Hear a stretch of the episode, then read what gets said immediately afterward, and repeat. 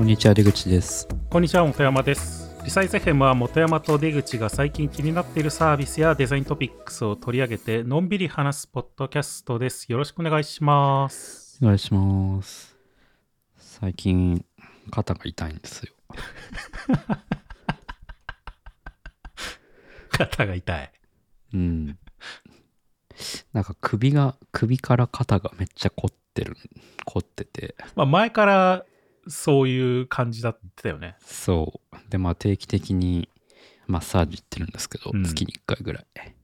でそこに行き着いたのがキーボードを分割するっていうところに行き着いて。あ、そっから。うん。なんか巻き型になってるってまあ、ま前から言われてたんだけど、はいはいはい。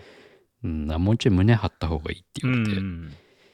でああじゃあキーボード変えてみるかと思ってで僕これまでハッピーハッキングキーボードっていう、まあ、割とコンパクトなキーボードを使ってたんですよ、うん。うん、だからこうデスクトップのパソコン使ってても、まあ、ノートパソコン並みにこう手がこうギュッとなるんですよね前にうん。で最近気づいたんですけど僕まあ後傾の後傾姿勢を取る椅子をこう家のデスクで使ってるんですけどうん。後傾姿勢になると姿勢的にこう肘を机の天板の上に乗せることになるんですようん。でそうすると前に出るんですよ手がねでかコンパクトなキーボードを使ってると余計こう肩が絞り込まれるっていうかどんどんこう絞り込まれていくなっていうのに気づいてうん。いやだったらちょっと分割キーボード手出してみるかと思って分割キーボードを買って今使ってます分割キーボードね。キーキーチん？キーチロンなんて読むんだこれは。キキーボードメーカーで有名な。キーの、キー、あ、キー、キーチロンなのかな？キークロンかな？キークロンかな？キークロン91っていうなんか春ぐらいに出たやつなんですけどメカニカルキーボード系の分割で。まあ割と僕タイピング綺麗だったのか分割自体はすぐ慣れたんですけどうん。なかなかいいですようーん。なんかこだわりあります？キーボード僕はこだわりない、ないことないのかな、でも。ないことないですね。うんでもなんかなんなんだろう。単純に僕が、これが別に良かったわけじゃないんだけど、うん長年やっぱり MacBook とかを使い続けたが結果、Mac のキーボードが一番いいとなってるっていう感じかな。うんわかる僕もハッピーハッキングキーボード別にめちゃめちゃこだわりがあるわけじゃないんですけどもう長年それ使ってたからもうそれに慣れてしまったみたいなうん。でもなんか Happy Hacking Keyboard ってまあ最近新しいやつ出たんですけど僕が使ってたちょっと前のやつはキー配列がコンパクトで矢印キーとかもない省略されてるんですよねはいはいはいはい。でなんかファンクションキーと別のキーを押しなあファンクションキーを押しながらえーやると矢印にそのうんうん。なるみたいなはい。配列なんですよ。で、なんかふと、なんかまあ、昔はプログラミングメインだったからよかったんだけど、なんか Figma とか使ってると、なんか使いづらいなって、まあ当たり前なんだけど、思うようになってきて。うん。あれ？そのファンクションキーとかも含めた操作って片手で一応できるんですか？一応できる。ああ、じゃあまあそこはいいのか。うん。だけどまあ、タタイプ、タタイプ数が一個増えるから、まあまあまあ、そうね。うん。で、さらになんか僕、まあトラックパッドで普段、そのデザイン作業するときもトラックパッドなんですけど、うん。いや、なんかマウスの方がいいのかなとか思い始めて、最近マウスも買いました、それで。マウスの方がいいっていうのはなどういうところなんですか？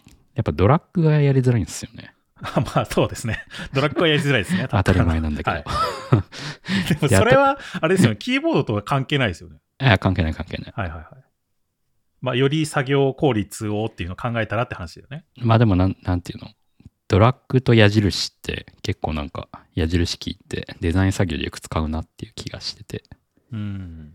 てかまあプログラミングがあんま使わないっていう。まあまあそうだね。うん。いや、だからなんか、そこれまで縛りプレイみたいな感じで Figma 使ってたけど、いや、普通にマウス使った方がいいのだよっていうふうに思うようになり。まあそうだよね。うん そう。まあそうだよね。そうだよねって感じなんですけど。まあ僕も縛りプレイしてたから、うんかなりの間。うん。まあでもなんか、ね、やっぱりマウス便利だなってなって。そうそう結そう。そうなんだよね。でもなんかマウス完全移行がやっぱできなくて、なんかトラックパッドにこうジェスチャーに結構なんかいろいろ操作をやっててて、局はいはいはいはいはい。うん。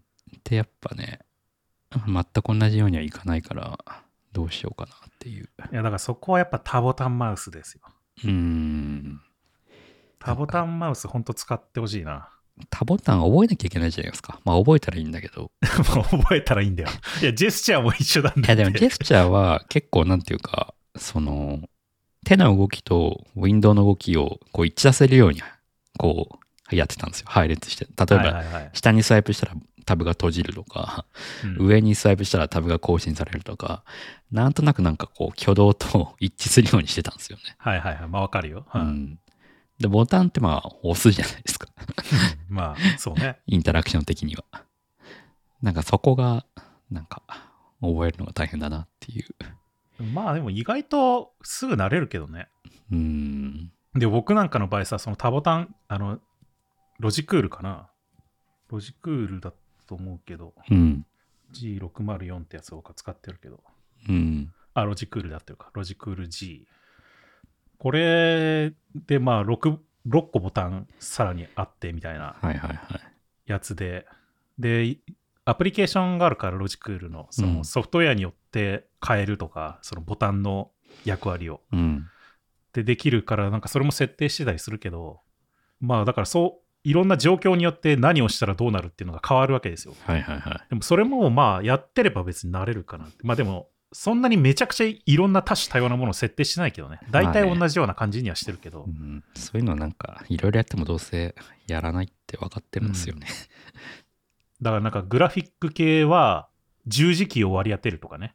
その、要はさ、キーボードの右側に十字キーがあるじゃないですか、その矢印キーが。うん。で、僕は右利きだから、右利き手でマウスで持つから、マウスとキーボードの入れ替えがちょっと多くなるとめんどいから、そそのグラフィック系はそのボタンに十字キーとかエンターとかディリートみたいなよく使うキーを割り当てて、まあそのキーボードとの行き来を減らすとか、うーん。なるほどね。で、まあそれでグラフィック系は統一するみたいな、そのイラストレーター、フィグマみたいな。なるほどね。っていうふうにする、してたりするかな。まあてだから、そんなイラストレーターはこれ、 Figma はこれみたいなことはしてないんだけどう。ーん。なるほどね。いや、そうう。んうん、そういうのね、やろうかなとは思うんだけど。いや、全然いい、よかった。やってみたら結局やっぱり良かったよね。うん。なんか僕も、なんかあれだろ、僕もめんどくさいなとかさ、大変そうだなとか思って、うん。やあんまりやってなかったけど。マウスは、僕もロジクール使いました。MX マスター。MX マスター？うん。なんか評判良かったやつ。うーん。でも結局そのジェスチャーから抜け出せないから、あ、もうこれ左に、左手にトラックパッド置いて右にマウスにしようかなみたいな。で、さらに分割キーボードみたいな。なんかそういうものが増えてきます。そう、ものがどんどん増えていくんですよ。MX Master。えうん。でもやっぱトラックパッドよくできてんだよな。Mac に限っては。ー、うーん。早く USB-C 版出してほしいんですけどね。マジックトラックパッドの。うん、まあね。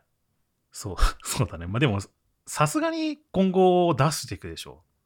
出さないってことないんじゃない？さすがに。うん。もうだって意味わかんないじゃん。なんかこれ使ってる理由が。そうそうそう。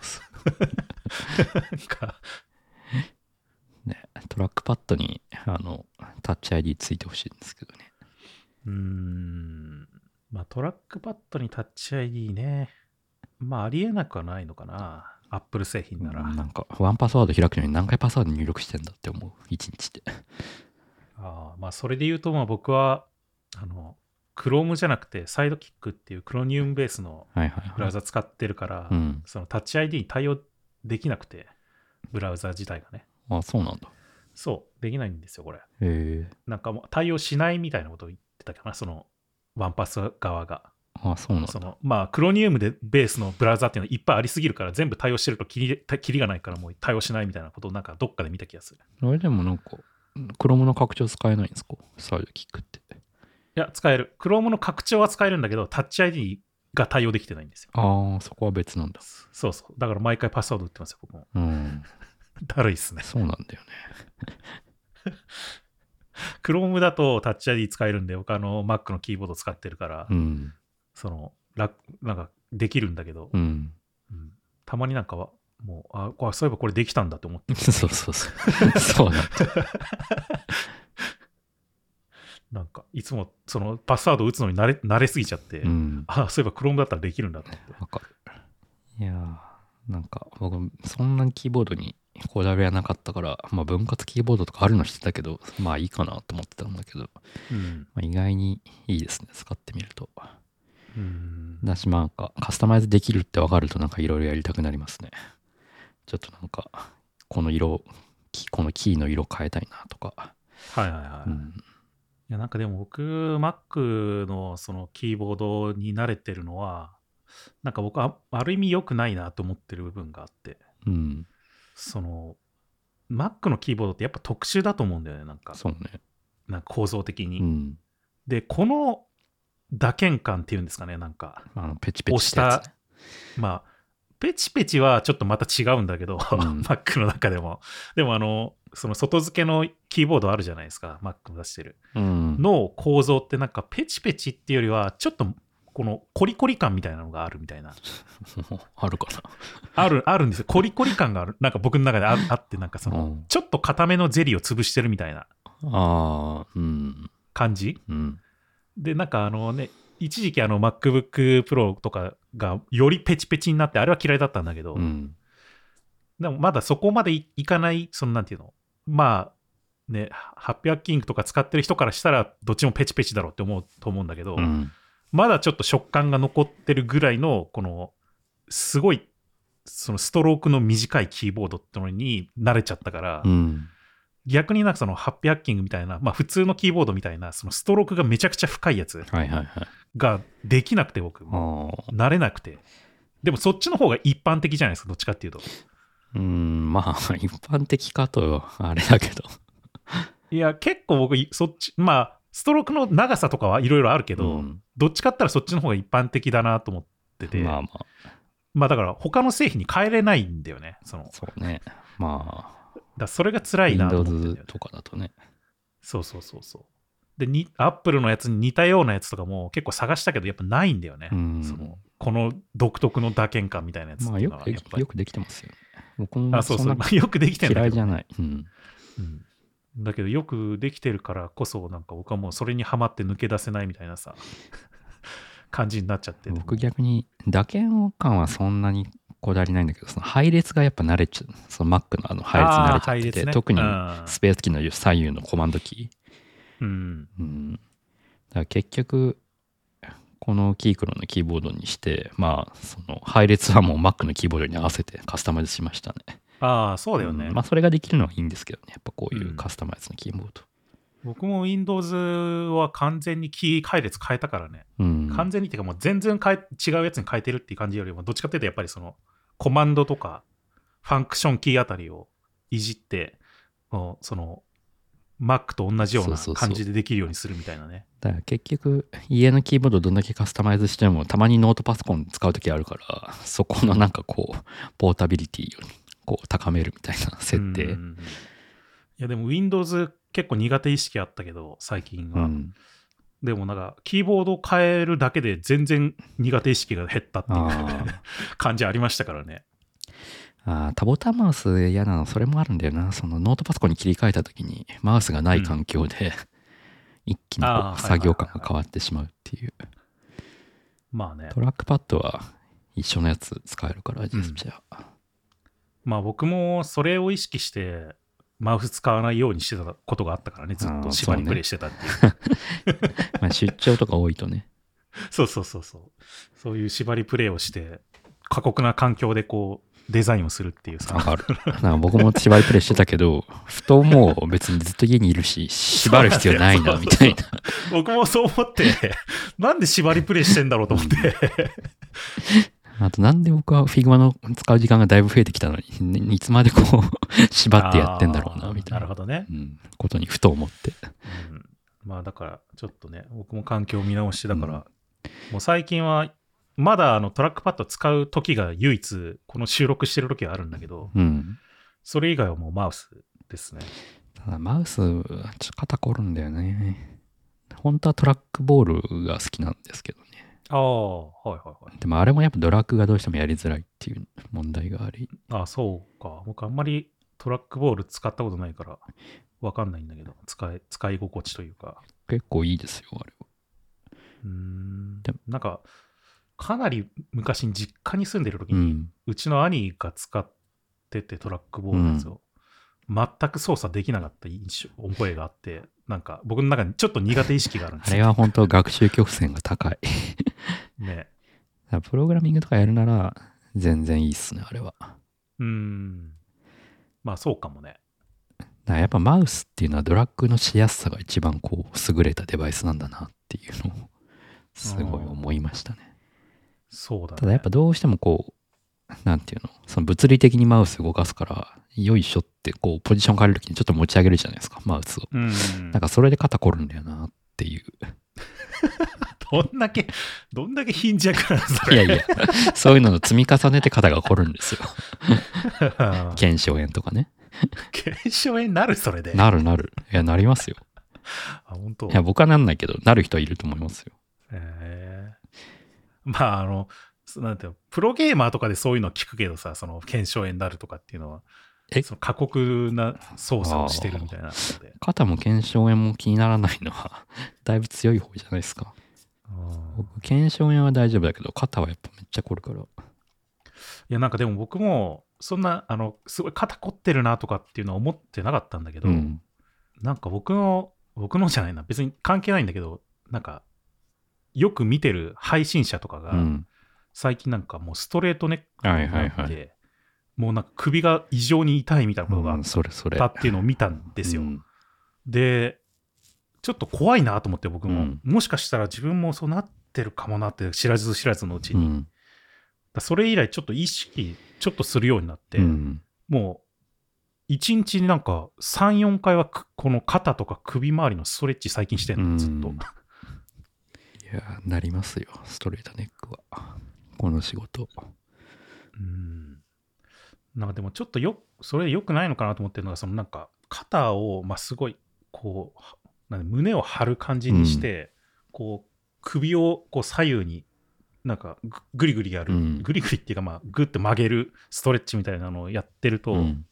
なんかこの首の骨みたいなのがなんかちょっとコリってなるみたいな。はい。コキってなるみたいなのがなんか最近ちょっと癖になってきちゃって 神経痛めまあすよ、それ。やりすぎると良くないんだろうなと思って、うんちょっと、まあ、あんまりやんないようにしようとは思ってるけど、なんか、それはやりすぎはもうさすがに良くないんだろうな。うん。いや、っていうね。なんか、から、どういう姿勢で仕事するかっていうのになんかめちゃこだわりがあるんだけど、まあでも姿勢は悪いんだよね、基本的に。姿勢は悪いんだ。悪いでもなんか、まあやっぱ体が小さいっていうのがあって、なんかこうう、ん。まあ普通のオフィスのオフィスデスクとか椅子とか合わないんですよ、基本的に。う。うんん。だからなんかそれもあってオフィスとかあんま行きたくないんだよなっていう。ああ。うんストレッチとかしてますか？ストレッチ、うん、サウナ内でやってるぐらいですね。サウナ入りながら。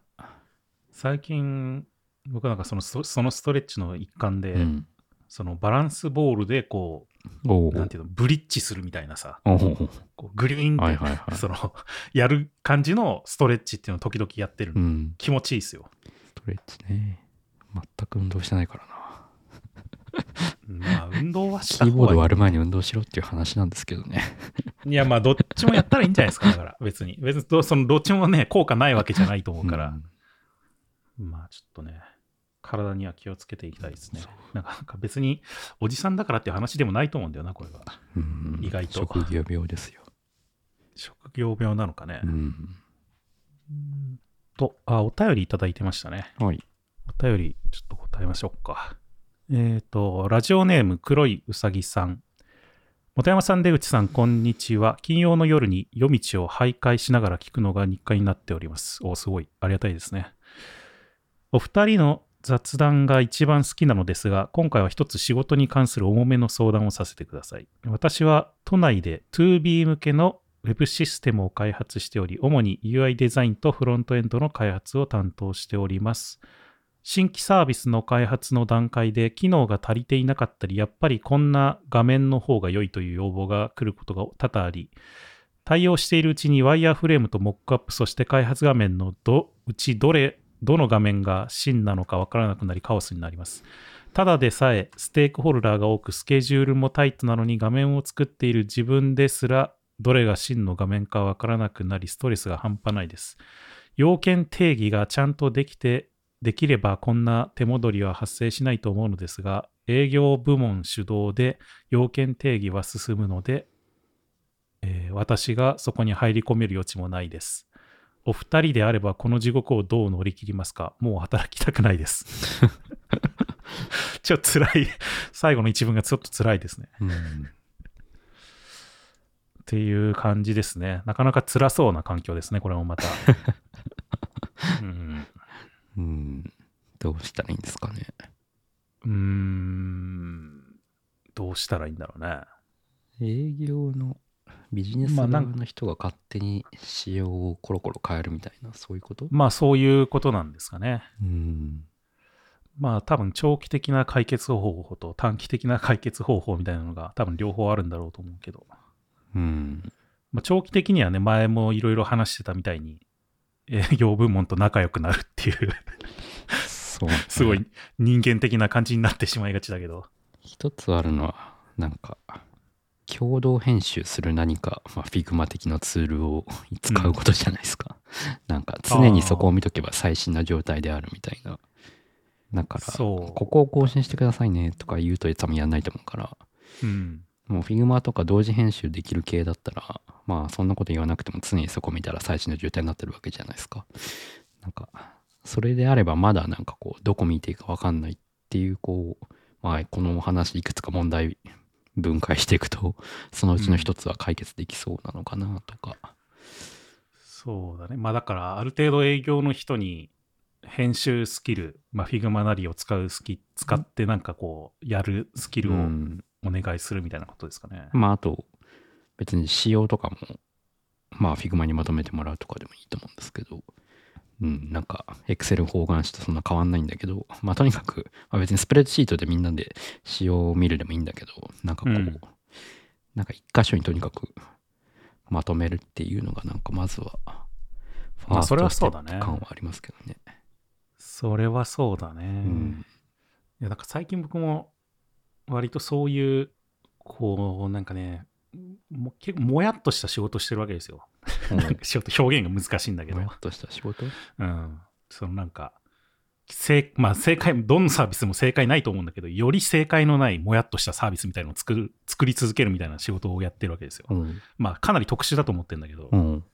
だからこう、いわゆる、こう完璧な使用書みたいなのがないうん。中でやり続けなきゃいけないっていううん。やつをやっていて、うん。で、あんまりそういう仕事ってやっぱないじゃん。なんか、ある程度なんか、こうか、一応なんか仕様を決めるじゃん。こう、そうね作り、作るときに。その、まあそれが合ってるかどうかは別として、決め変わ変わるかもしれないけど。うん。うん。でもなんか、それがない状態でやっていかなきゃいけないみたいなところがあって、うん。で、結構まあ、な、みんなやっぱ慣れてないと思う。僕もそうだし。うん。なので、こう、どうしても、こう、見えやすいものとして、デザインで上がってきたものが仕様だっていうふうになる、はいはいはい。なりがちなんだけど、うんでもそれも仕様とは限らないみたいなうん。状況で、その、僕にこう、いろいろと、これこれはどうなってるんですかみたいなの聞かれたりするんだけど、うん。いや、これが生とは限らないみたいな ことしか言えないみたいな。すごい難しい。だから僕はその基本的にはその GitHub イシューとかで議論してるから、はいはいはいそこで決まったとか、かんいや交わされたもの、情報っていうのをあの一番正しいものとして考えてもらいたいって言ってて、うん。そのデザイン自体は、まあ、それをほ補助する材料でしかないみたいなうん。立ち位置にした方がいいと思ってやってるんだけど、今。うん。まあそれはちょっとかなり特殊なやつなんだけど、なんか、まあどこかにでも集約した方がいいと思うんだよ。その、ここをとりあえず追っておけば、うん、そうね、これが正しい情報だっていうのを追っておけば良いっていう話をしたかったんだけど。そういう、まあ、 single source of truth みたいな話。うん。そうそうそうそう。まあ、あとはなんかチーム構成的ななんかアプローチもある気がして、なんかこう、役割をこう、水平に役割分担する。なんかこう、デザイナーです、エンジニアです、あ営業ですみたいな。うんで、なんか、あまあ営業というか、まあビジネス側の人がなんかビジネスの要求を決めて、それをデザインに起こして、デザインに起こしたら開発しますみたいな、こう、それ水平分割じゃないですか。うんでそうするとこう役割分担や、うん、そのバトンタッチのタイミングがあるじゃないですかその3人いたとしたら2箇所に。でそうするとそこの段階で仕様固まってないと次のバトンを受け取る人が動けませんみたいになるじゃないですか。だからなんか、なんか仕様が決まってほしいっていう話になると思うんですよ大体。うんだから逆になんかこう一人の人が全部やるみたいなこう垂直統合垂直的なこう役割分担もあんのかなと思ってなんか全部の人全部の機能を一人で何でもやるっていうのは無理だからこの機能はなんかデザインもエンジニアリングも両方やりますみたいななんかアプローチはいはい。がもしできたらだからなんか水平にどんどん分分担していくんじゃなくて縦にこう分担していくみたいな感じ？的なことができたらこう役割バトンタッチのタイミングが減るわけじゃないですか。うん、でそうするとこう仕様をそこのバトンの段階までに固めなくても済むからなんかこうよりこう複雑なものを複雑な状態にして進められるみたいなのがあるなと思ってるんですよ。うん。っていうかまあそれがエンジニアデザイナー両方エンジニアデザイン両方やれる人のこういる価値だと思ってるんですけどそういうのアプローチができるのはね、はいはい。なんかまあそれに似た似たようなことできないのかなっていうのはなんか前の会社でも結構考えてましたね。なんかこうビジネス的な部分もデザイナーが多少できないかなとかなんかそういうオーバーラップさせる部部分があるとなんかこうふわっとさせたまま進められるからうん仕様を固めなきゃみたいな、何が正なんだみたいなそういうコミュニケーションにが生まれづらくならないかなっていうはいはいはいはい。ただなんかそれが向いてるやり向いてる領域と向いてない領域があってなんかこう例えば課金機能を作るとか それかっちりしたものだと多分そういう進め方向いてないと思うんですよ、うん、まあいろいろと関係する場所も多くなってくるしね。でもまあ逆にかっちりした領域はしやその仕様をかっちり決めやすいと思ってて、うん。うんはい。だからそういうのは水平的に役割分担が向いてると思うんですよ。そのなんか、いついつまでに課金の仕様決めて、いついつまでに課金の UI 決めて実装しますみたいなスケジュール。うん。でもさっき本山さんが言ったなんかすげえ決められないみたいなようなやつ。っていうやつはなんかそういうなんかなるべくこうオーバーラップした役割分担するみたいなこう一人の人が複数やる複数領域担当するみたいなこう分担にできないのかなっていう話がなんかさっきのお便りに通ずる部分はなんかないかなっていうのはうん。思いましたけどね。なんかこのお便りくれた方は UI デザインとフロントエンド両方やるっていうふうに書いてるから。そうだね。らなんか結構そういうアプローチ取れるのが例えばデザイナーがプロダクトマネージャーもやるとかエンジニアがプロダクトマネージャーもやるとかそういうところのメリットだと思うんですよね。なんかうん。まあ、できるとすごい良さそうだけど、求められるスキルが、そのメンバー全員に求められるスキルがかなり上がりそうな感じですよね。そう。だからまあ全部をそれやんなくてもいいんだけど、なんかどんか何か一部分でも、なんかそういうオーバーラップしたチーム構成取れないかなとかね。うん。まあこれは長期的な話ですけどね。そうだね。まあ、あとなんか、うまく、その分割っていうか分解してあげる必要性が出てきそうですよね。そのなんか、この機能は分解できるなとかっていううんそうねのをその辺も場合によってはなかなか難しい可能性もうん。あるかもしれないしっていうのもあって、できると良さそうだけど、なかなか実現は難しそうな部分もあるっていう、なかなか悩ましいまあだから、やり方だなまあシンプルに言えば役割を減らすっていうことだかなって思ってて、役割が増えれば、ロールが増えれば増えるほど、なんかこう、仕様を固めなきゃっていうポイントがどんどん増えていくっていううん。なんか原則みたいのがあるかなと思ってて、なんかなんか、この役割減らせないかなみたいな思考は、なんか考考えてみてもいいのかなとか。そうだね。巻き取っちゃうっていう。なんか、うん、まあそうなんだよね。いや、僕とかもさ、割と何でもやるうん。みたいな人材だから、うん。こう、いろいろ巻き取った結果、なんかすごい大変なことになってくるまあねやりすぎるとあれなんだけど。でさ、その割とあ便利じゃんみたいな、あ思ってるかないかもしれないけど、うん。便利な存在だから、他の人がこう必然的に、まあ、相対的に楽になっていくみたいな、うん。かる。まあでもそういう便利じゃんみたいな人が何人もいたらあそうなん強いと思うんですよ、みんなそういう感じだとめちゃくちゃ多分やりやすいんだけど、うん、それがなんか少ないと、逆にこうその人に負担がかかりすぎちゃうみたいなそうそうそうところがあるからね。うん。だから、やっぱ不確実性が高いサービス開発になればなるほど、やっぱそういう便利、便利人材をたくさん増やしとくっていうのがうん大事かなって思うんですよね。まあ、そのなんか職種をオーバーラップするような人材っていうのは増やすに越し越したことないからね、絶対。うんなんかやってる感覚的には。そう。で、まあ、デザインとエンジニアリングのオーバーラップみたいなよく話になるけど、まあ、もうちょっとビジネス側に対してもオーバーラップできるところはあるんじゃないかなっていうのはよくそうだね。まあ、こういうふうになんか結構営業部門主導でいろいろ決まって降りてくるみたいなのもよくあるじゃないですか、なんか。うん。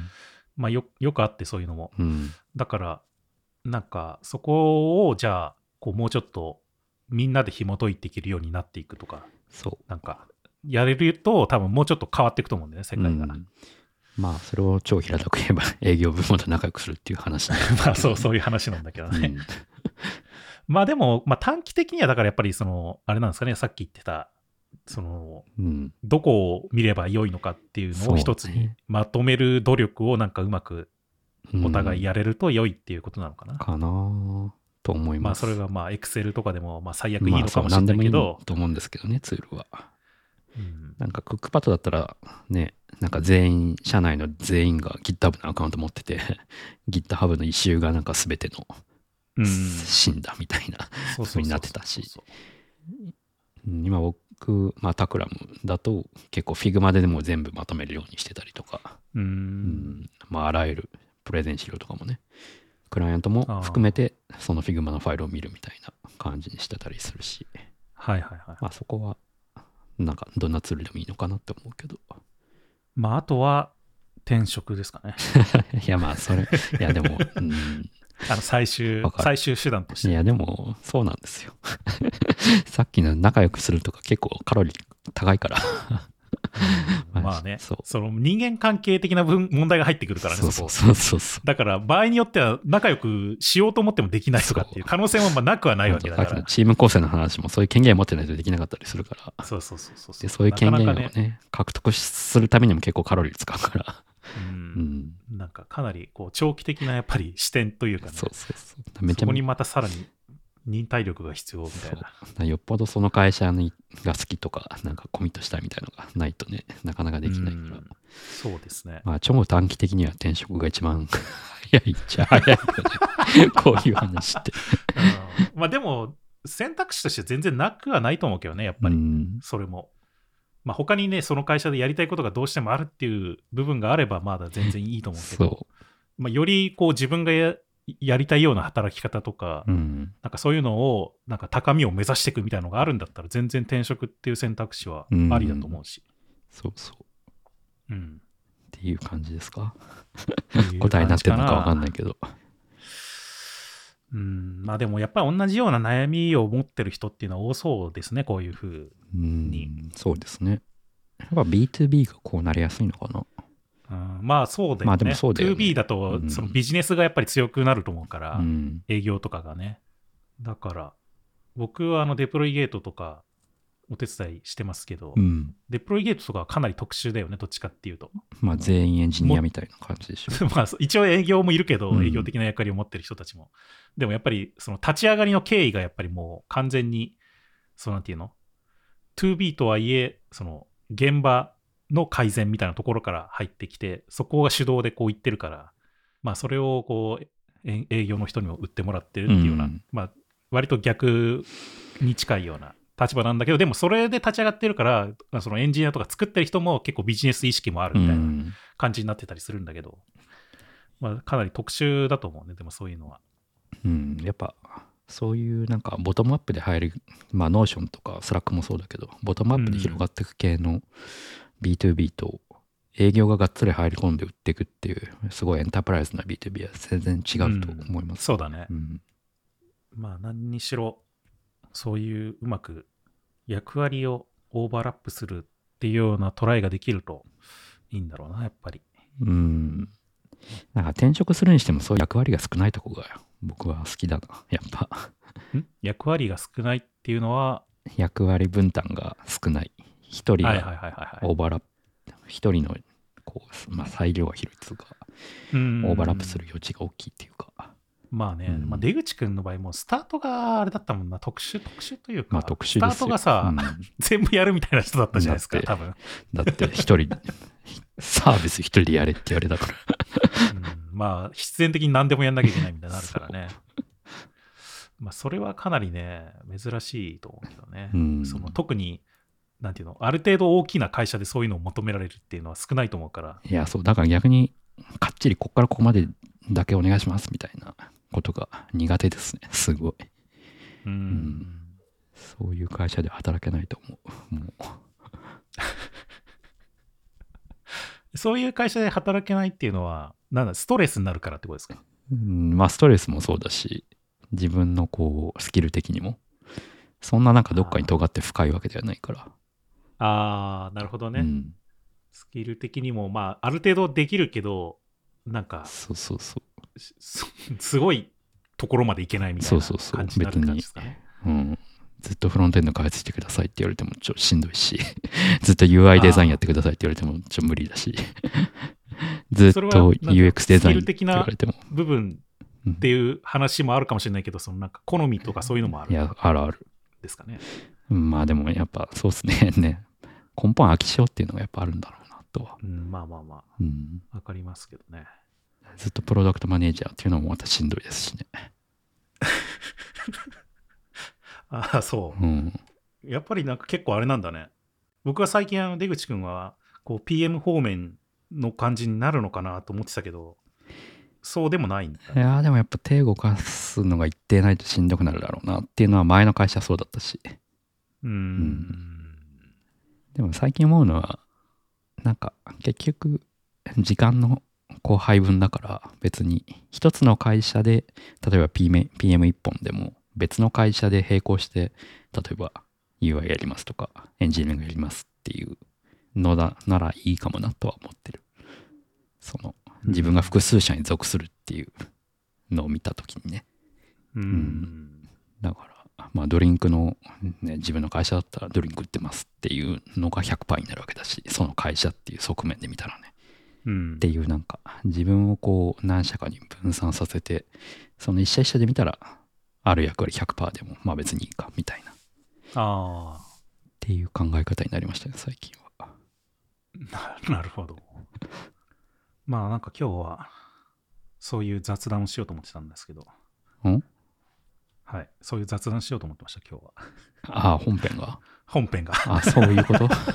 そういうことなの？い。や、まあまあ、あの、ぬめっとそういう感じになってきちゃったんだけど、はいはい。お便りからね。はいはい。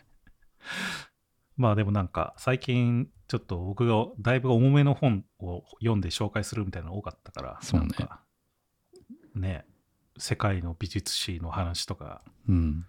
学ぶことについてとか、うん。まあなんかちょっと重い、重いの続いちゃったなと思って、もうちょっとラフな回、一回挟もうかなっていうので、ちょっとなるほど。雑談ベースにしようかなと思ってたんですけど、うん。で、まあなんかさっき話してたような、普段の仕事の仕方とか、うん。まあそういうスタイル的な話ももう今しちゃったんで、うん。ちょっと別の観点の雑談テーマみたいなのを放り込もうと思うんですけど、うん。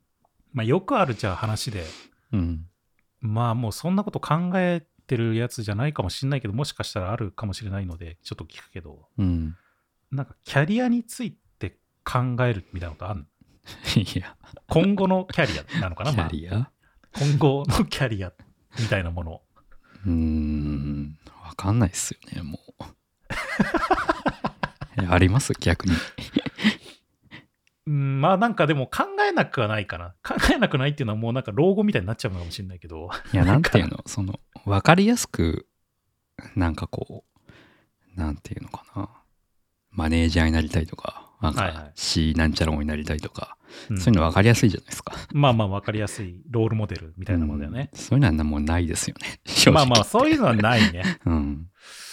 なんかそういうのに行きつけないんだなって気づいちゃったから、なんか。うん、なんか、なんていうのかな。そういう、なんかみんなが分かりやすい土俵でこう、どんどん登っていくみたいな。うん分かりやすい山登りの道をこう 歩んでいくみたいなのを、ちょ向いてないな、みたいな。そうそうそうそうそうそう。うん多分それは僕も出口君もそうなんだろうなと思ってたから。そうそう。まあだからこう、だからこんな、なんていうか、変、めちゃくちゃなキャリアになっちゃったんだけど。うん。うん。なんかでも、漠然と、なんだろう。まあこれキャリアじゃないのかもしれないけど、このままその仕事としててうん。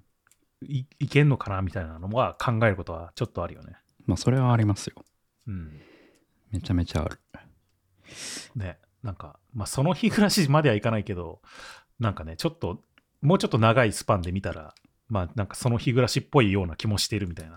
うん。特に最近は、こう、根本やっぱね、ね仕事に飽きたんですよね。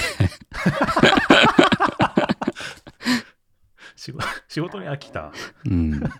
なんかこう、インターネットのサービス作りたくてこの仕事始めたんだけど、ああ、こうなんかね、まあわかる。まあそのね、インターネットっていうドメインに飽きてるみたいなことですね、そうそうそうきっと。開発ドメイン、で開発まあドメインっていうか、その、10年やって、なんかまあ別にめちゃめちゃヒットしたサービス作れたわけじゃないけど、うん。まあそれに使ってもらえるような、まあ今も残ってるようなサービスもあったりとかうんしてきた中で、でまあ B2B が、まあまあアクションなのもあるから B2B から B2C までいろいろやったんだけど、うーん、なんか気づ気づいたら似たようなもの作ってることとかあるじゃないですか。なんかこう、ま目的は全然違うサービスなんだけど、この機能何回メーターこれ作ったなみたいな。あ、まあ特にね、エンジニア、エンジニアリングっていうか、もうフロント系はなそうなりがちだよね。なんか結局なんかフレームワーク変えてるだけでう、ん、同じもの作ってるみたいな。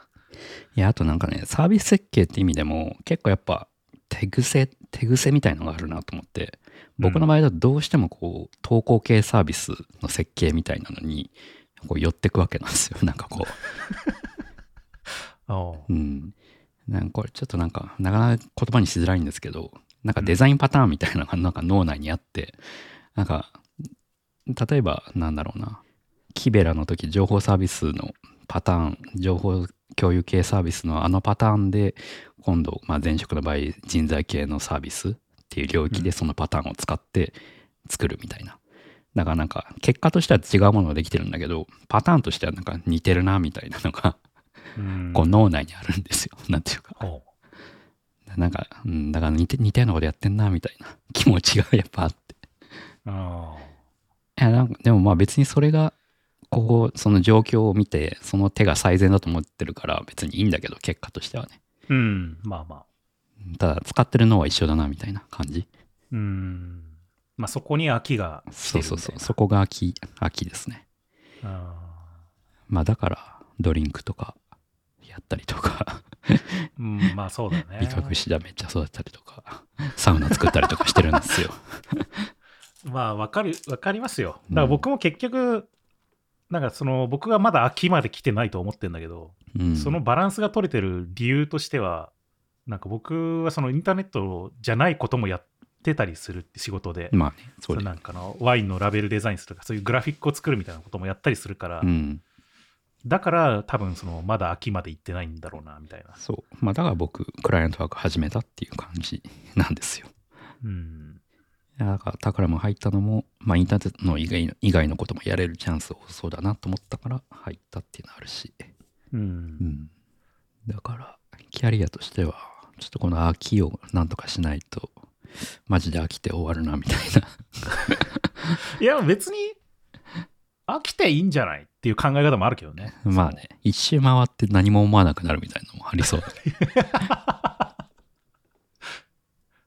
まあなんかその飽きの解消方法がいろいろあるんっていうのもあるかもしれないしね。その、うんなんかうまく同じ仕事の領域なんだけど、やり方を変えるっていう方法もまああるだろうし、そうね。まあ完全に違う職種を今度またね、その美覚師だとかサウナとか、そういうのをやっていくっていうのもまあもちろんあるだろうし。そう。だからそうですね。まあそういう変化を加えた年ではありますね、今年。結構さっきの冒頭の、昔は結構プログラミング時間が多かったけど、最近 Figma の時間が長くなってきてるみたいな話も、まあデザインワークする時間が、今は結構比重が高まってきてるのは、割と変化が、ここ1、2年大きいかなとは思う。うん。まあそれも秋です。秋対策ですね。まあでも僕も割と最近は、その普通にインターネット系のサービス開発うん。じゃない部分の領域の比重っていうのはちょっと多い、多くなってきてるようなそうですよね。するな。ラベルとかね。まあなんか僕も個人でボードゲーム作ってうん。売るみたいなことやり始めたりとかうん。してるし、なんかでもそれはある種そのちょっと危機感じゃないけどやっぱりその長い目線で見た時にこのままこれをずっと続けていけるのかとか言ってって本当にいいのかとかなんか多分そういうこうなんていうの心配じゃないけどこれそういうところから来てるところもあるような気がするんだよね。これっていうのは？そのいわゆる今やってるようなインターネットサービスを開発するうん。仕事をなんかこのままさらに30年40年と続けて生きられるのかみたいなああ、え、それはそういう続けていけられるかっていうふ危機感があるっていうこと？うん。まあそれは多分自分の問題もあるだろうし社会的な問題もあるかもしれないし。ああ、なるほどね。まあまあまあ正直答えがないから何とも言えないんだけどそこは。うん。ですね、なんかな30年後のことなんて分かんないと思う。ああ、まあ、だからちょっとこうどの口でもいけるこう最近のトヨタの全方位戦略戦略じゃない ああ、なるほどね。い いろいろこうなんか土壌を増やしておくみたいな。なるほど ことをやってるような気もする。ええだからすごい。キャリア考えてますね。キャリアを考えてるのかもしれないだから。キャリア考えてますね。僕より全然考えてますね。うんまあ、そういう意味では考えてるのかもしれないねう。ん。だからなんか最近あの、まあ、僕は向いてないとは思ってるけど、そのなんか誰かに教えるみたいな、まあ、例えば大学の講師的なうん役割も、まあ、場合によってはあり得るのかなみたいな、うんちょっとそう興味があるとかっていうのも多分その延長だと思うんで、全方位戦略の一環だそう。そうそうそうそう。全全方位戦略だよね。そういう。そういう意味では僕は本当に興味、興味ドリブンでしかないな。うん。いやまあ僕もでも結結局興味があるからやってるんだけどね、そういういろんな方向に。うんだから別に興味ないこといきなり始めたりはしない。まあそうですよね。まあ興味あるし、ここに杭打っとくと、まあ後々良くなるかもな、みたいな感じですよね。そそんな感じですね。うん。キャリアね。まあなんかでも、それも多分得意不得意とかあるんだろうと思うけどね。なんか僕とか、まあ、出口くんもそうだと僕は思ってるけど、うん。まあいろんな、まあ飽き性だとか、うん。なんか器用貧乏貧乏みたいなところがあるとか、うんそのいろんなスキルとかをこううまく流動的に使えるみたいなうん。ところがある人は、なんか割とそういうやり方もあ生き残る方法としてあるのかなって確かにね。あ、すごい短期的な話だと、僕はなんかデザインシステムの仕事とかは割とこう、積極的にやっていこうかなとは思ってて、うんう。んそれはす超短,、まあ、短期的な話だけど、そこに杭打っとくと、結構何でも器用貧乏が求められるフィールドだから、デザインシステム作るって。だから別にまあ、そうね。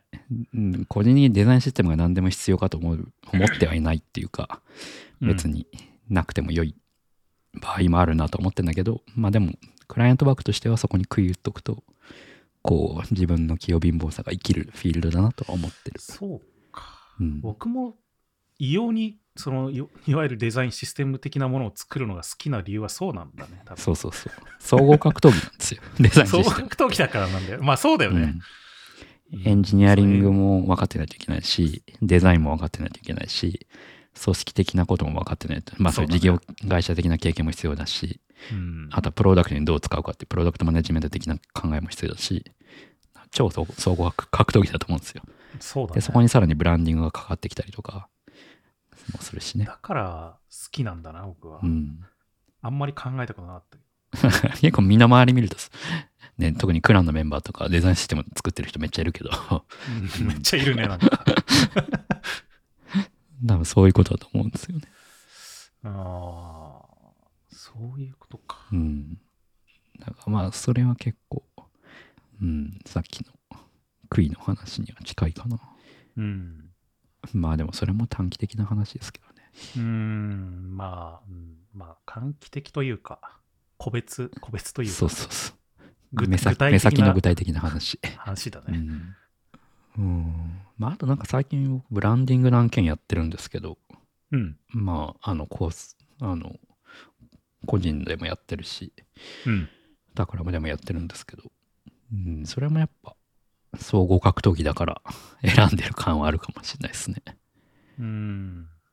まあ自分がグラフィックデザインできるわけじゃないから、まあそこはグラフィックデザイナーとかで一緒にやることになるんだけど、まあやっぱりなんかそうするとまあ主にリサーチ面を担当していくことになるんだけど、そうするとそこでのこう、結構サービスデザイン的な考え方の転用でやれる部分が結構大きいなと思ってて、なんかこう、うんまあ、まあ組織がどういう構造であるのかとか、まあそういうところを解き明かしていくのも、まあある意味ユーザーインタビューやってるのと一緒だし、う。うんん。でこうブランドがどう使われているかとかなんかそういうところって結構プロダクトの考え方と似てる部分あるし、なるほどね。うん、っていうのであまあそういうスキルの転用みたいなのも考えたりもするかな。まあでも結局なんかうんなんか やっぱやれることを増やしていくアプローチなんだよな。なんか一個を深めるっていうよりはああ、そうね。やれることを増やしていく。ていうかやっぱ深めていく系は苦手だと思ってるから 向いてないと思ってるからなあんまりあ、そうう。ん、なんか一個の領域特化して、こうずっとやり続けるって、性格的にも、スキル的にも。ああ、まあでもそうかもね。うん、僕も割となんかこう一個面白い興味持ったらこう集中してグワーってやりがちだけど、うん。なんかどっかの地点でなんかもうもういっかみたいになっちゃそううそうそう。ところがあるんだよねそうそうそう。なんか。だから結局ふよく見たら深掘りできてないのかもしれないな、うん。そういう意味では。だから、なんか一個の専門領域、なんかわかんないけど、UI だけとか、アニメーションだけとか、インタラクション、U うんとか、なんか、だけとかで突き詰めてずっとやっていくっていうのは、まあできないですよね。うんまあ逆にインターネットのサービスを作るっていう捉え方だと、まあそこを10年やってきたんだけど、まあやっぱそれでもまあ飽きたねっていうのがまあさっきの話。そっちなんか人間飽きたなみたいになりそうだね なんより大きなドメイなるのンでかもしれない。働くの飽きたな、みたいな。何の話でしたっけ？キャリアですねじゃあちょっとだけ話を変えて、うんなんかじゃあよくあの仕事であるうん。なんかこのできるやりたいやるべきみたいななんか3つが、3つの和みたいな話ってあるじゃないですか、うん。でなんか真ん中全部が合わさったやつやれみたいな話とかってあると思うんだけど、なんかそういうできることとやりたいこととやるべきことのバランスって普段どう考えてるのかなみたいな。はあ。なんかなかなか3つ重なる場所だけやるって多分無理だと思うんだよねそうですね。普通に考えて、うん。だからまあある程度こうちょっとはみ出すところもありながら、まあ、できるだけ真ん中の方をやるみたいな意識なんだと思うけうど、ん。僕はさっきちらっと話しちゃったけど、もうそのやり、その3つのは、やりたい、やるべき、得意うんって、特にやるべきって、なんかその環境に依存すると思うんですよ。うんその何が得意かっていうのと何がやりたいかっていうのは結構内発的な自分発信の話だけど、何ををやるべきかっていうのは環境に依存する話じまあそうだねゃないですか。、うん、はい。だからどうしても重ねようと思うとそのやるべきっていうところ環境に依存するところがこう自分って合ってるかどうかっていうところがやっぱ問題になってくると思うんですよ。うん。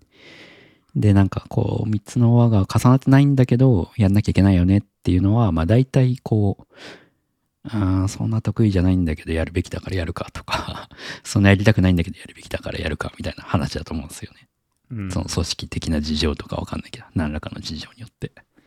うん、だから、まあ、結論は一社でその3つを満たすっていうのはやめようと思いましたけどね。なるほどね、おうあ社というかなんだろうな。一つのななんて言ったらいいの？その一つの物事で全てを満たすことはやめてこうまあさっき話したけど自分が複数いたとして それぞれでこう3つの担保まあ10人自分がいたとしたらその10人で三つ葉を担保できてたらいいかなみたいな そういう感じが、まあ自分の性格も相まって合ってるかなという。まあだからまあタクラもやりつつ自分の会社も今やってるっていうのもあるし、まあ、プラスリンダドリンク売ったりとかなんかまあ Web3 の会社ちょっと奏でたりとかっていう感じ。ーうん。まあでもなんか抽象化すると結局僕も似てんのかな。うん。そのまあ要は出口君が言うようにやるべきが自分でコントロールできるものじゃなくて割と外部から与えられるもの、うん。だからそれを可能な限りコントロールできるようにするっていうのが多分僕のやり方なんだ、はいはいはい。そうね。でそうなると結果的にもう自分の会社作るみたいな感じになってしまうっていうかさ、うん。そうね。結局。うん。である程度コントロールできるようにしていくためにはもうそういうそこをもう自分で支配できるようになっていかないといけないんでそうするともうそうなるみたいな感じだと思うんで、な多分結局そのやり方が違うだけで、うん。め なんかやろうとしてることは変わんないのかなっていう感じはしたね。うん、それはわかる。いやだからまあ僕も多分、まあ今たまたま所属もしてるけど、まあ究極的には数年後、まあ、まあ多分、またなんか一人でなんかやるなりするんだろうなっていう。あ、そうなんだ。わかんない。全然わかんないですけどね。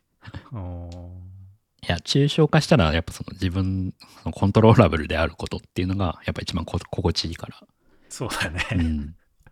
まあ形はどうあれ、そういう感じになるんだろうなっていうう。ん。まあ今はもう別に所属してるとはいえかなりコントローラブルな余地がかなり大きいから、そうだねう。ん。まあだから、まあタクラム選んだっていうのもあるし、逆にコントローラブルじゃなかったら、社員にはならないかなっていうのはありますね。うん。まあなんかでも一方で、ちょっと僕はだからそういうやり方をしてきたけど、うん。不安もやっぱりあるよね。なんかその、もうお社会に馴染めないんじゃないかみたいなさ。自分のやり方をやりすぎちゃって、もう戻れないんじゃないかみたいな。まあ、例えば本山さんがどっかの会社にいますみたいな想像できないですからね。うん。うん、まあでもなんかさ、全方位戦略としては、やっぱりそこも残しておかないといけないわけですよ。ぼ僕の全方あ位戦略としては。そこもあるんだ。うん、そこもある。僕の中でね。全方位戦略だから。じゃあ、またクックパッドみたいな会社に就職しますってこともあり得るってこと？っていうのもあり得るんだよ。あり得るの？あり得る。あの、完全にゼロにはしてないってことだね。へえか限りなく少ないかもしれないけど、ゼロにはしてない。へえなんか可能性だけはど常に残してやるみたいなのはあって、そうなんだ。ただなんかその、寄りすぎるともうその可能性が 勝手になんかゼロになってっちゃうんじゃないかみたいな。あの、うん僕側は残ってたとしても相手側がもうゼロになるとかさ、まあありますよね。そう、そういう感じになっちゃうだろうなとか、あとまあ年齢のところとかもやっぱあるじゃないですか、そのうんそうですよね。まあどうしても年齢上がってくるとマネジメント求められる。とかまあなんかね、そそう、求められる領域が変わってくるとかね、まあなんかそう、そういうのがあるから、そうですね。それはね、ちょっとね、危機感としてはあるんだよね。かなんかちょっと、まあそんな危機感っていうほどでもないかもしれないけど、うん。まあ、まあでもよくある、ね、将来のへの心配みたいな、そういう感じのぐらいのものでしかないと思うんだけど、みんなあるよ。ような。その心配はどういう心配なんですか？ん？いや、全方位戦略が取れなくなるという心配はどういう心配なのかなっていう。うーんうんまあ、まあでも漠然とした将来への不安みたいなものなんじゃないですか。あーまあ、だみんな持ってるような。なるほどね。うん。だからそんな、あの、すごい、んなんか心配してるみたいな感じではないんだけど、うん。まあなんかこう寝る前とかにふと30年後生きてるかなみたいなさ、そういう、それそれぐらいのものだと思うよ。なるほどね。組織に属する可能性あるんだ。うん。あり、あるし、むしろ、そのさっきで言う僕はもう秋が来てるところがあるかもしれない。もしかしたら。ああ、その一人で。今のやり方に。ああ、なるほどね。会社をやるというところに対する空き。そうそうそう。自分でコントロールするって秋がなんか、か来てる可能性があるよね、今。確かに、それはあるかもしれないですね。なんか、僕がタクラも入ったのはそれもあったし、なんうか、ん。完全コントロール、じ完全100%自分がコントローラブルだと、すべての時間を。うんまあ、結局自分に依存するじゃないですか。なんかそうこそううそうそうそう。不確実性がないっていうか、うん。あ、そうそうそう、そうそんな感じ。全部が予測可能じゃないですか。うん。なんか、なんか多少不確実性を入れたかったんですよ。うん。だそれがやっぱあるんだと思ってんだよね、僕も。うん。だからそういう意味で全然最近は他の会社に所属するのもまあままたありかもなって思ったりすることもあったりするみたいです。まあなんか、何割かは所属するとか全然いいんじゃないですか。なんかなかなかね、それができるといいけどね。いや、なんか結局なんか僕らみたいなタイプは、その確実性と不確実性のバランスなのかなってうん、話してて思ったけど。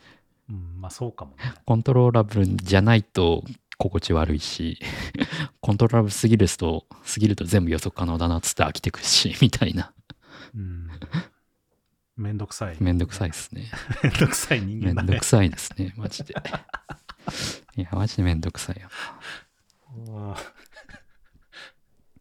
ほんとこう、なんつうか、一つの会社に属してどんどんこう、偉くなっていくみたいなのを楽しめたら、こう、楽なのかなとかね、ね 思いますわかる。それできてる人は本当羨ましいなって思うよね。いや、そうそう。あとなんかこう、スタートアップに属して、上場までずっと頑張るみたいな。うん。うん、できないね。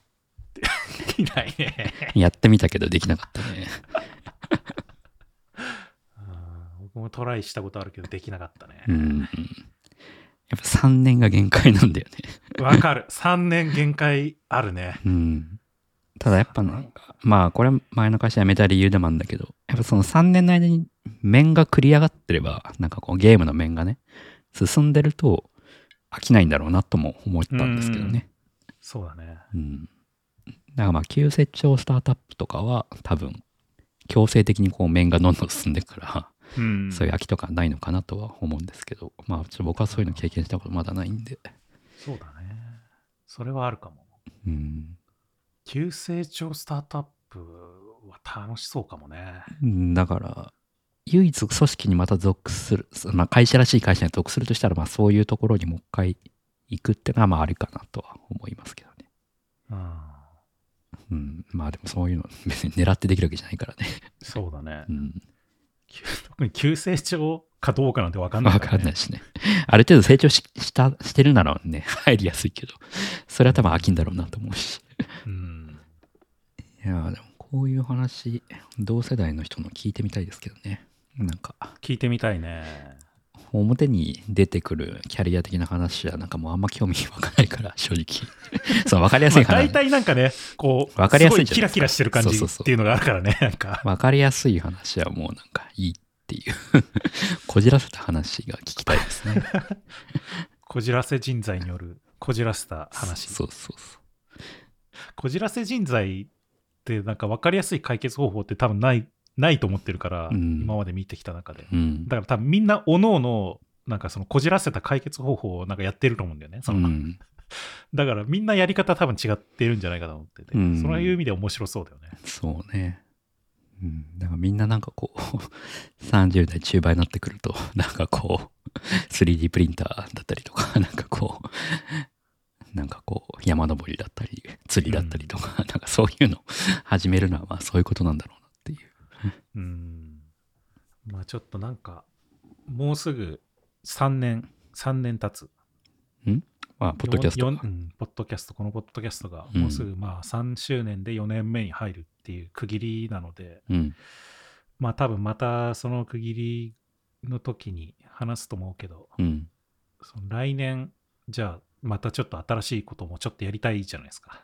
やりたいなと思ってて。うん。で、前、去年ももしかしたら話したかもしれないけど、うん。そういうなんか、誰かにもうちょっと話聞くみたいなのも、うんまあそろそろ取り入れてもいいかなみたいなはいはいはい。のもなんかうまくできるといいなと思ってるけどね、最近そうです。ね。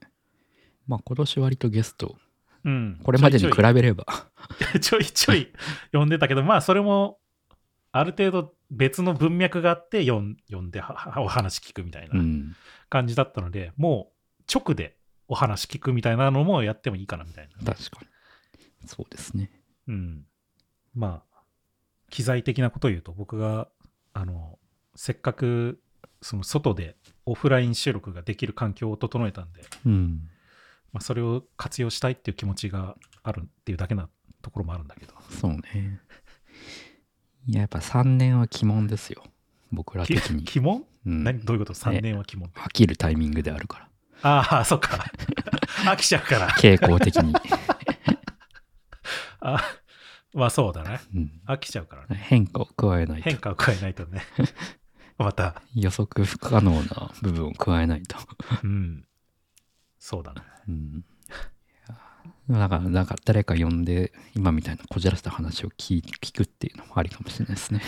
知らせたまあ話突然、突然呼んで聞き出せるかってのあるけどね。うん。そうだね。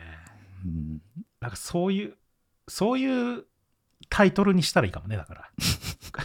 こじらせ、こじらせを聞けるようなタイトルにすると、やっぱ相手もさ、そういうこと話さなきゃいけないかなって気持ちになるかもしれない。なるほど、なるほど。まあちょっと、わかんない。それ直接的にしたら逆にこう、みんな来てくれないみたいなこと可能性もあるから、うんなんかうまくどう伝えるのかっていうのを考えなきゃいけないかもしれないけど。あじゃあ、サブブランド作るか。サブシリーズというか。あまあまあまあ。でもまあ、なんかそのタイトルをうまく決めるってあげるといいかもしれないね。最近僕がなんちょっとやってたそのざっくり解説みたいな、みたいなそういう。サブブランド的な、うん。うんまあなんかそういうのもや確かっていけるといいかなと思ってうんいつつ、その3周年の収録が迫ってきているので、に。うん。ちょっとそれに向けて皆さんにこの1年ぐらい、まあ別にこの1年で限らなくてもいいかもしれないけど、その今まで聞いていただいていた、そのリサイズ FM のポッドキャストのエピソードの中からなんか特に印象の深かったようなエピソードとか、うん。なんか自分にこう、あこう刺さったようなエピソードとか、まあ何でもいいんですけど、なんか一つ、二つ、まあいくつでもいいんですけど、エピソードを上げてもらって、ちょっとお便りを送っていただけたらなと思うので、まあそれを受けて、またちょっとね、その3周年記念の話もできたらいいかなっていうふうに考えてるので、うん。一応それが来週、来週じゃないか。もうこのポッドキャストが流れてる頃には、かなり収録の時期が迫ってきてるので、11月の5日とかかな、うん。までにちょっと送っていただけたらなっていうふうに思ってますね。まあ、直接このエピソードだけじゃなくて、もうちょいざっくりあの話みたいなああ、そうだね感じでもいいっ。すよね。まあ結構同じような話してることも多いからね。なんか、まあ自分らでもいろんなエピソードでどのエピソードで何話したかそんな覚えてないからなんかだいぶ多くなってきて分かんなくなってきた、わかんない。うん。いつ話したかもう分かんなくなってきた。感覚が、時間感覚が分かんなくなってきた。うんまあなんか、でも、そういう感じで、なんか、ざっくり、そういうリサイズ FM への感想だとか、っていうのを送っていただけたらなってもちろんなんかいつも通り今回あったような質問だとか悩み相談みたいなものとか、まあ、うんもしくはこうこの本についてみたいなリクエストとかでもいいので、えっと、ハッシュタグリサイズ FM で X にポストしていただくか、あの、ショーノートにあるお便りのリンクから送っていただければ、配信内で取り上げたりしますので、どしどしいただければと思います。うん。はい。歴サイズ FM は毎週金曜日に配信しています。Spotify、Apple Podcast、YouTube などで配信していますので、よかったらチェックしてみてください。ということで、今回はここまでまた次回お会いしましょう。さようなら。さよなら。